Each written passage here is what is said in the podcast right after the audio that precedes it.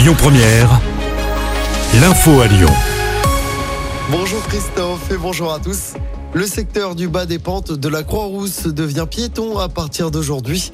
Au total, une dizaine de rues sont concernées.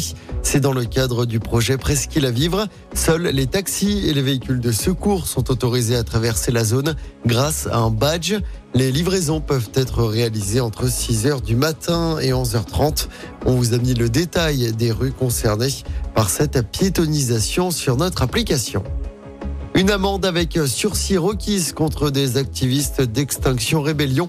Huit militants écologistes étaient jugés hier à Lyon. Ils avaient pris pour cible deux stations-service Total. C'était en décembre 2021 à Lyon. Les pompes à essence avaient été mises hors service. Le parquet a requis une amende de 300 euros avec sursis. Les juges rendront leur décision le 18 octobre. Dans l'actualité locale également, cette manifestation contre le mal logement étudiant à Lyon. Rassemblement prévu tout à l'heure à 15h30 devant le siège du Crous dans le 7e. C'est pour demander un droit au logement digne pour les étudiants. Dernièrement, vous en avez déjà parlé, l'UNEF avait alerté sur les conditions d'hébergement des étudiants lyonnais. La résidence Croix du Sud dans le 8e avait été pointée du doigt par le syndicat.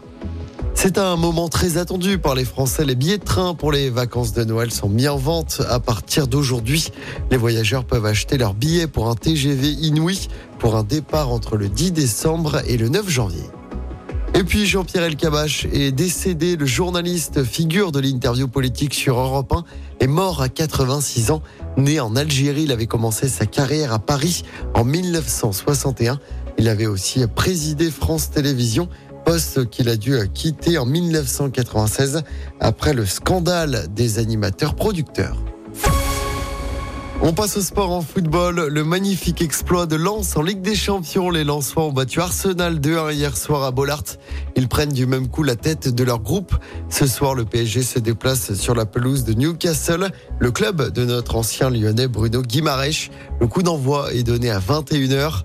Et puis en basket, la très lourde défaite de l'Asvel à Saint-Quentin hier soir en championnat. Défaite 91 à 71. C'est la deuxième défaite consécutive pour l'Asvel en championnat. Les Villers-Bonnais qui débutent leur campagne européenne dès demain soir avec un déplacement sur le parquet de l'Étoile Rouge de Belgrade. Écoutez votre radio Lyon Première en direct sur l'application Lyon Première, lyonpremière.fr et bien sûr à Lyon sur 90.2 FM et en DAB+. Lyon Première